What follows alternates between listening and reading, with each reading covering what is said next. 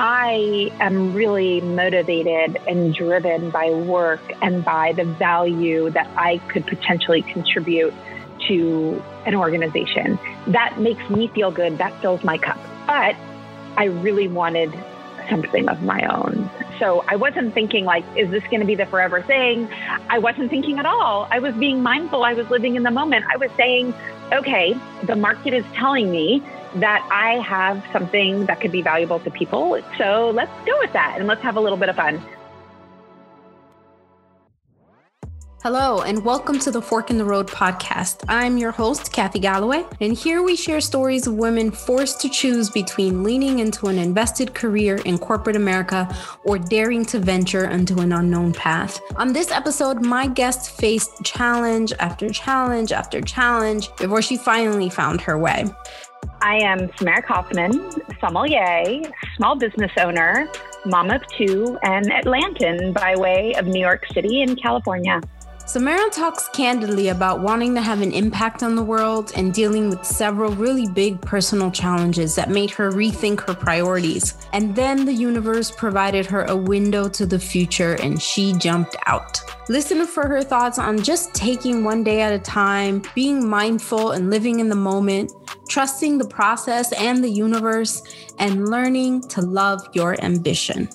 There is so much to learn from her. Enjoy. Hi, yeah, Samara. I'm so excited to have you on this episode. I can't wait for our audience to get to hear your really interesting story and I and I can't wait to really get to know you a little bit better. So welcome.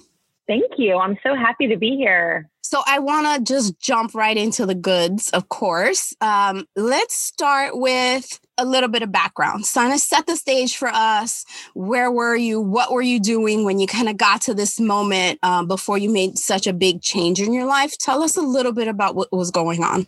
Absolutely. Previous to um, starting the business that I own now, I was working in primarily strategy and innovation, ironically enough.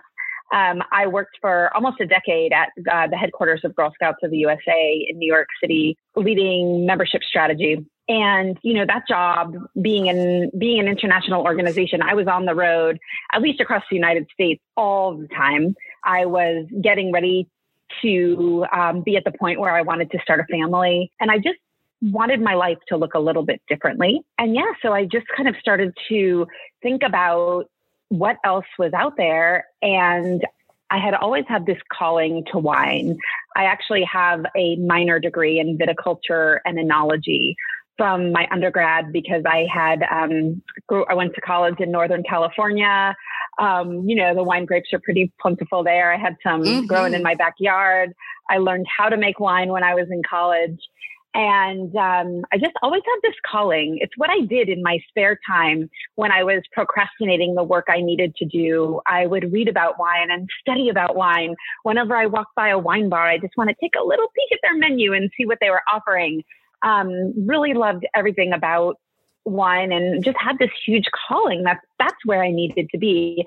Specifically, organic wine, biodynamic wine, natural wine.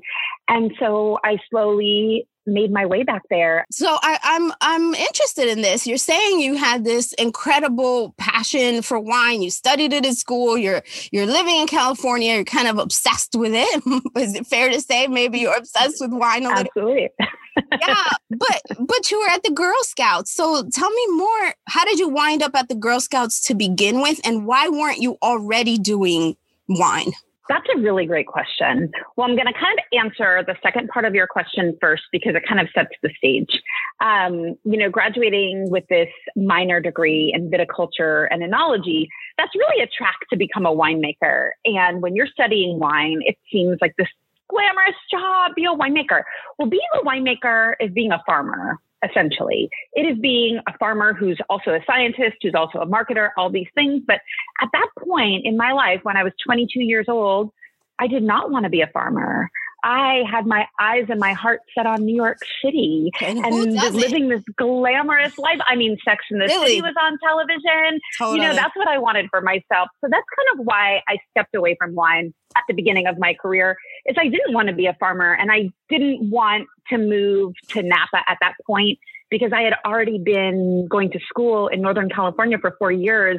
I had this experience. I was ready for a new experience and just felt a really strong calling to New York. And also because I'm an incredibly empathetic person and I felt this calling to um, to help others and to be a do-gooder and to give more to the world than I was taking from it. And so I felt this really strong calling to work in the nonprofit sector um, and be able to use um, the skills that I had developed and already developed and develop obviously more skills um, to be able to to serve the nonprofit sector. So that's exactly what I did. Um, I worked in New York City for a number of years before I landed at Girl Scouts. I had roles at Big Brothers, Big Sisters, Jumpstart for Young Children. And then after those roles, I moved on to actually accepted a role in Austin, Texas, of all places, for a couple of years mm. in running, being the executive director of an education foundation. And I was 26 years old at the time. And I thought to myself, wow, this is my end career goal. I want to be an executive director. I want to be a CEO. And here I am at 26 years old doing this thing that I that I've always wanted to do. And when I was in it, I didn't love it. I didn't love the day to day. I didn't love the fundraising. I didn't love the shaking hands and kissing babies. I just wanted to do the work. I wanted to use my brain. And I realized I had a COO kind of skill set versus a CEO skill set. And so after two years in that role, um, I contacted a headhunter in New York and said, This is where I'm at. This is not where I want to be. I want to be back in New York. I want to be doing something for a much larger organization solely in the strategy lane. And then within two weeks, I was on an airplane and had an interview at Girl Scouts of the wow. USA, and the rest is history. So, it, so this this time in your life, this period in your life, you're committed to this a career into this direction where you thought you were headed you clearly had quite a bit of success you felt like this thing is is kind of working for me in the way that it should work on paper, right? In the way that is expected of this thing to work. And yet obviously something wasn't wasn't quite right and you you know you're talking about this idea that here you are at a young age you've got this career you thought this position anyway that you thought was the thing you would look for towards the end of your career. You're already there already have it. Now you're moving to new york a place that your your heart is is aching for. Everything's perfect. So but it wasn't. So tell me about why why it wasn't quite perfect. Yeah that's a great question. You know like so many so many of us who went through all of like climbing that ladder in New York City with all that ambition, we kind of forget that, well, there's life outside of work. There's hope outside of work. And what ended up happening to me was I was realizing I was in my late 30s. I had a husband that I love who really was hoping to start a family. And I kind of always said, oh, yeah, we're going to do that when the time's right. But right now, I'm at this place in my career and it's really important. And I'm loving this work and I'm on the road and I'm never around. So we can't really focus on that right now. And a light bulb kind of went off for me where I said, you know, okay, it's time. And then I had this awareness that, like, wow, this this life that I have, while I love it, and I'm on the road all the time working with board chairs and CEOs at Girl Scout councils across the country. We were doing pretty much the largest merger and realignment process in nonprofit history. We were taking 315 Girl Scout councils, each their own independent 501c3s, and bringing them down to just 100. And so, as mm. you can imagine, the strategy and change transformation work involved in that is is enormous. Um, and the, and the, important right? And i'm sure in the moment you're thinking i'm doing this really important high quality high return work. I'm having a true impact in the world.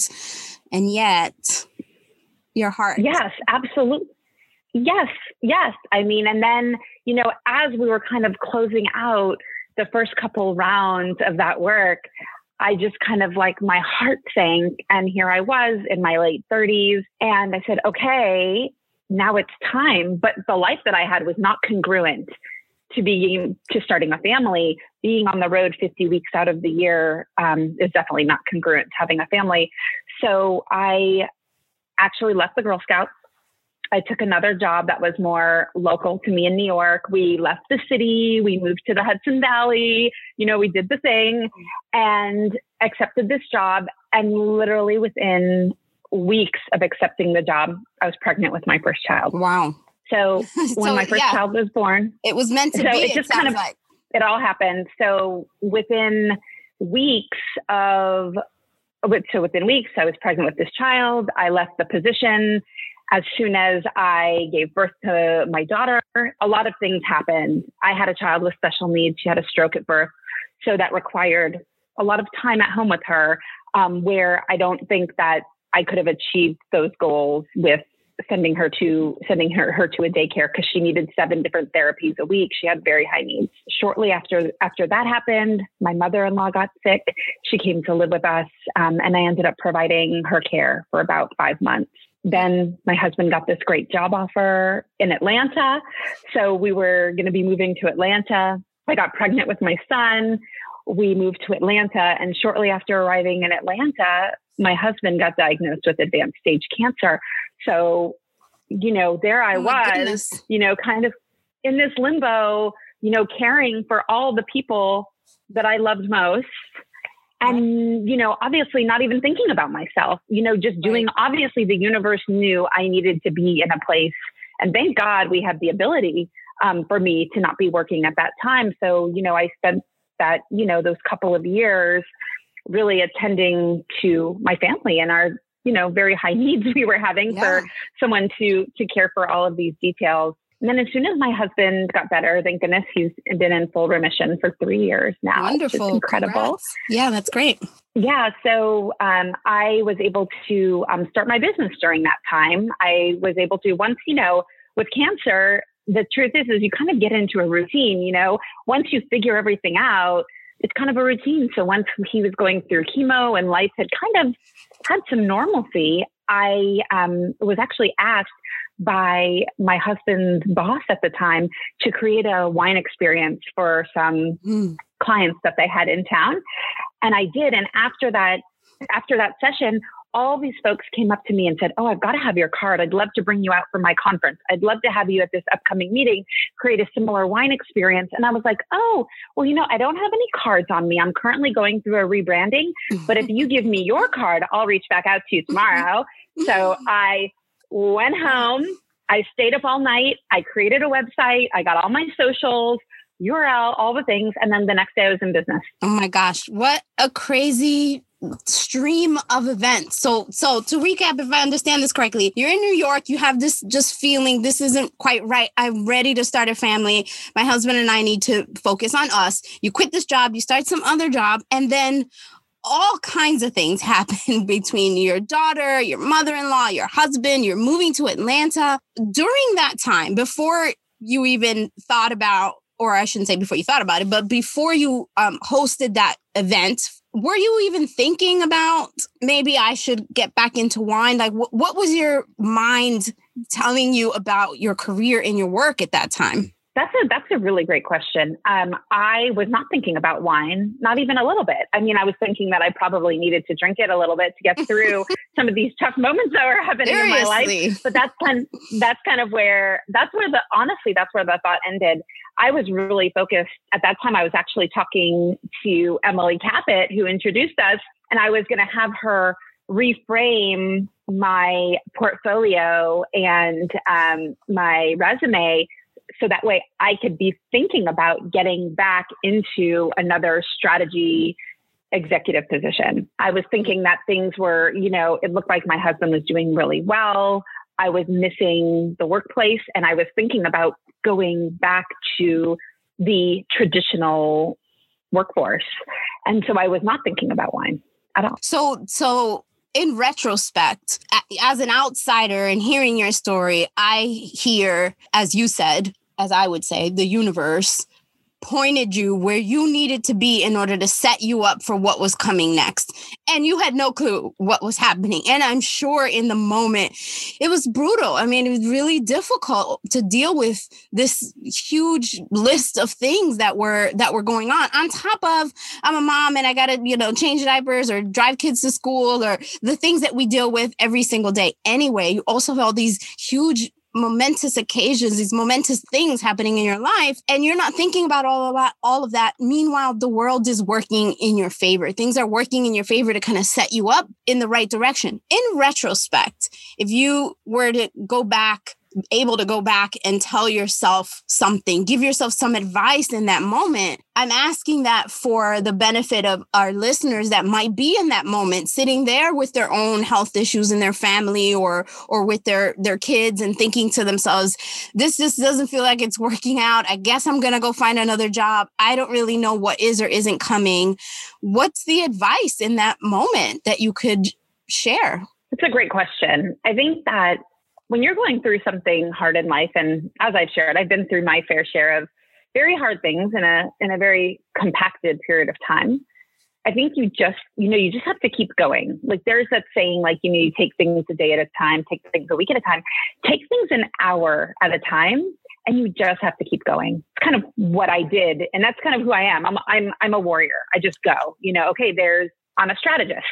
There's a problem that needs to be solved. How do we collect all the data, put it in place, and then figure out the best way and the most innovative way to solve the problem? Oh my gosh, our brains really- work exactly the same way. That's like literally how my brain works. That's so funny. Yes, yes, but continue. Yes.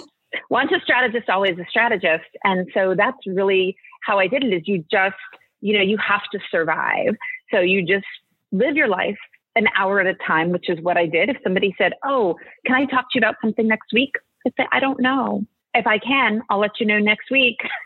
that was just my my MO because I needed to care for the things and the people in my life that needed me the most in the most immediate time frame. And and, and so maybe, that's really and maybe really appropriate advice even for 2020, right? Just generally for yeah. 2020. Yeah, just live, you know, live. You really truly are living in the moment. And there's a gift in that. There's a gift in everything, right? The gift in that is mindfulness because you you don't have a choice. There's so much going on in your life and there's so many things that are so important that need immediate attention. You can't be thinking about next week or next month or a year from now. And frankly, if you have a, a partner or a spouse or a loved one who has a terminal disease, you don't want to be thinking about next year or next week. You mm-hmm. kind of just want to think about now because that's how you survive and that's how you make it through with a healthy and a clear mind and the least amount of stress.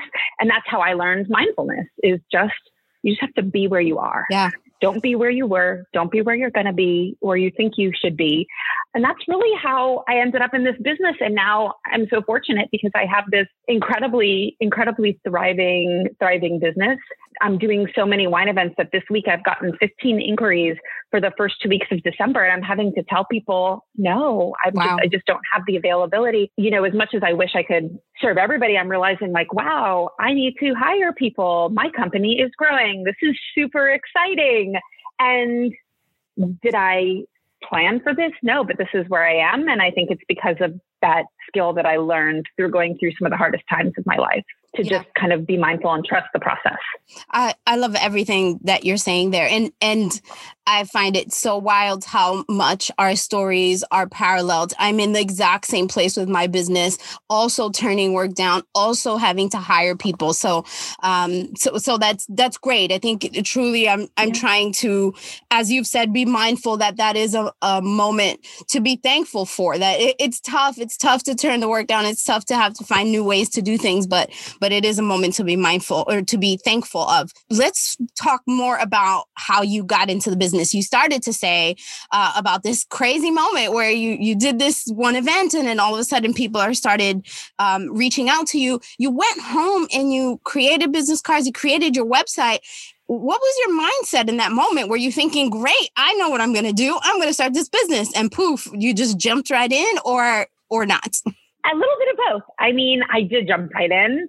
I wanted, you know, I'm somebody sounds like very similar to you and probably very similar to a lot of the people that you've interviewed for this podcast. I am really motivated and driven by work and by the value that I could potentially contribute to an organization to help make it better. That makes me feel good. That fills my cup. So I needed to fill my cup in that way. I had been filling my cup by taking care of all of my loved ones. And I'm so grateful I have the time and space in my life and the privilege, frankly, to be able to do that. But I really wanted something of my own. Um, and so I wasn't thinking like, is this going to be the forever thing? I wasn't thinking at all. I was being mindful. I was living in the moment. I was saying, okay, the market is telling me that I have something that could be valuable to people in terms of corporate and private wine tasting events and providing wine education classes. So let's go with that and let's have a little bit of fun. And I did that for about a year. And as my, you know, company started to grow organically, it was very exciting. I kind of hit another fork in the road where I was like, okay, this was fun. I'm going back to work now.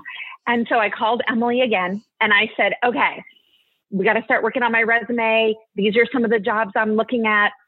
And then in that time that I started communicating with Emily and her team about, again, renovating my portfolio and my resume to make me relevant again and get this incredible executive strategy position, my company went through kind of a very large growth period. I um, had the opportunity to start selling wine. I met someone who became my partner in, um, you know, a retail sales business, like a concierge business, a by appointment only wine store. And that was blowing up. And I was like, I just took a moment. I was like, okay, the universe is not telling me to get a job. The universe is telling me to stay because this is what I'm supposed to be doing and this is what I love. Right. You know, I would want I wanted to go back to work because I thought that's what I was supposed to do. But then I realized no, no, this is what I'm supposed yeah. to do. This is Tell me this about is that. my value. You're saying, right, the, that you felt like it's what you needed to you were supposed to go back to work. Why did you think that you had to go back to work? Like what and and i'm listening for what i've heard in other interviews right? That there are these expectations that we set on ourselves that society sets on us particularly as women. What were those things that you kept hearing in your mind that said i got to go get a job a nor a quote a normal job I mean, that's a great question. And I think it's a lot of things. At the most basic level, it is compensation and your place in society. It's like, okay, you know, I got to figure out how to make real money now. And also, I am guilty of this. I attach so much of my importance and my value in the world. Yes, I subscribe to that notion that absolutely being a mother, being a wife, those are the two most important roles I've ever held in my life. But for my personality type, it's it's not the whole picture for me. And so I had this feeling like I need to be working in this company or this organization that's doing really important things in the world. You know, there was this momentous election looming a few years down the road, and I felt like I wanted to make a difference and do something that meant something to not only me, but to the rest of the world. I felt this calling. And so I felt like that was the only way in my head at the time that I could create unique value and help do my tiny little piece to make the world a better place. And so I kind of had to backpedal from there and reframe my brain a little bit to say that well, no, that's old thinking. You know, being a part of this huge machine is old thinking. We make the world better in so many different ways, and that sometimes creating something special on my own is more powerful than becoming a cog in this like really really big machine and so i just needed to change my mindset i think. That that's so powerful and so relevant and i think a lot of people myself included will resonate with that feeling.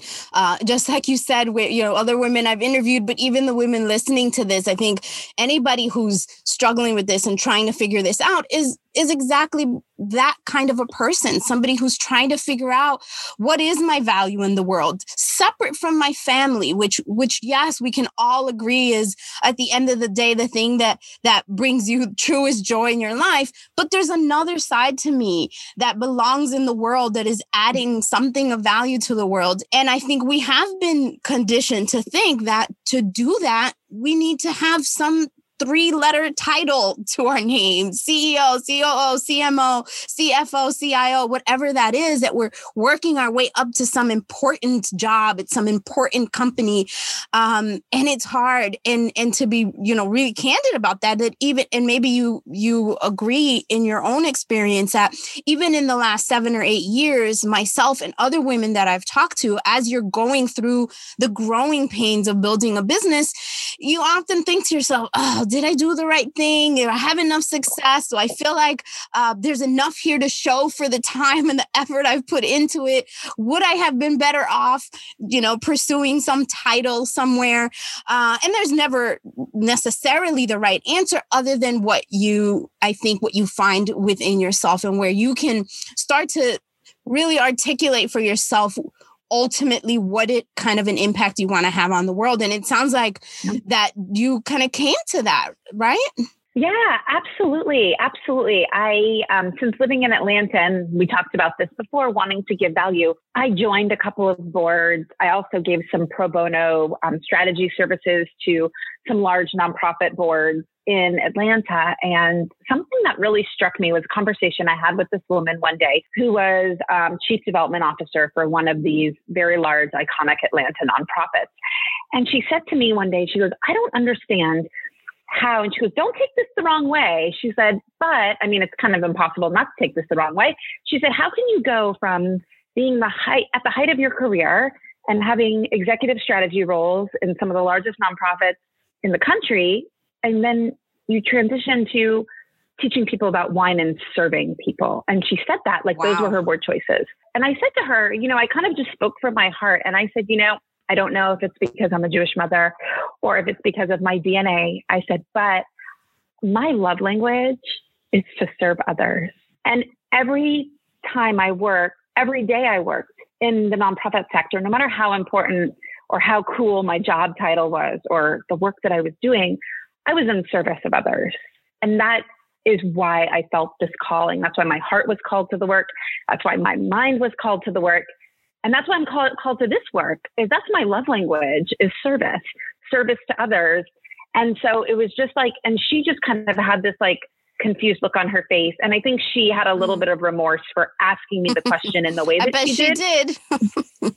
but it really reframed it for me and i don't fault her because i think she truly was curious i don't think she you know i don't think she was a bad person but it just shows you the way that people think and the way we have to reframe our brains is that people are like well why would she go from like this incredible six figure salary in the nonprofit sector to then like serving people wine in their homes and at corporate events that seems like she took a major you know right, right. demotion and i i don't feel that way at all because i am my own boss I am um, I am the creator and, and, the creative director and intellectual strategy director for my amazing company, and I love serving others and I love teaching them about wine, and I'll never get tired of it. So I love that. So tell okay. me, tell me about um before we wrap up. Tell me about this amazing company. Uh, tell me what you guys, or tell our audiences, since I already know what what uh what amazing things you guys are doing these days, and how we can participate that in that grandeur. That's amazing. Yeah. So um, my company is called Cinagro Wine Experience. It starts with a C and it's just organic, spelled backwards. And that's a nod to um, our focus on organic and biodynamic, sustainable, and natural wine. And basically, my company is kind of has two parts. One part of my company is, you know, the retail sales part where this is something that's only specific to Atlanta because it's illegal to ship wine outside of um, the state of Georgia. But I sell um, organic, biodynamic, and natural wines. I also have a very large selection of female made wines, of black made wines, um, really cool wine selection. But then also the part that's kind of maybe more relevant to a national audience is um, my wine events. So obviously in these unprecedented times, mm. I'm not doing um, events for 200, 300 people. I'm not even doing events for 12 people live and in person. I've transitioned to almost a solely virtual event platform. Mm-hmm. And so what I do is I create a virtual wine tasting experience and transport the audience to feeling like they're sitting across the tasting table from me.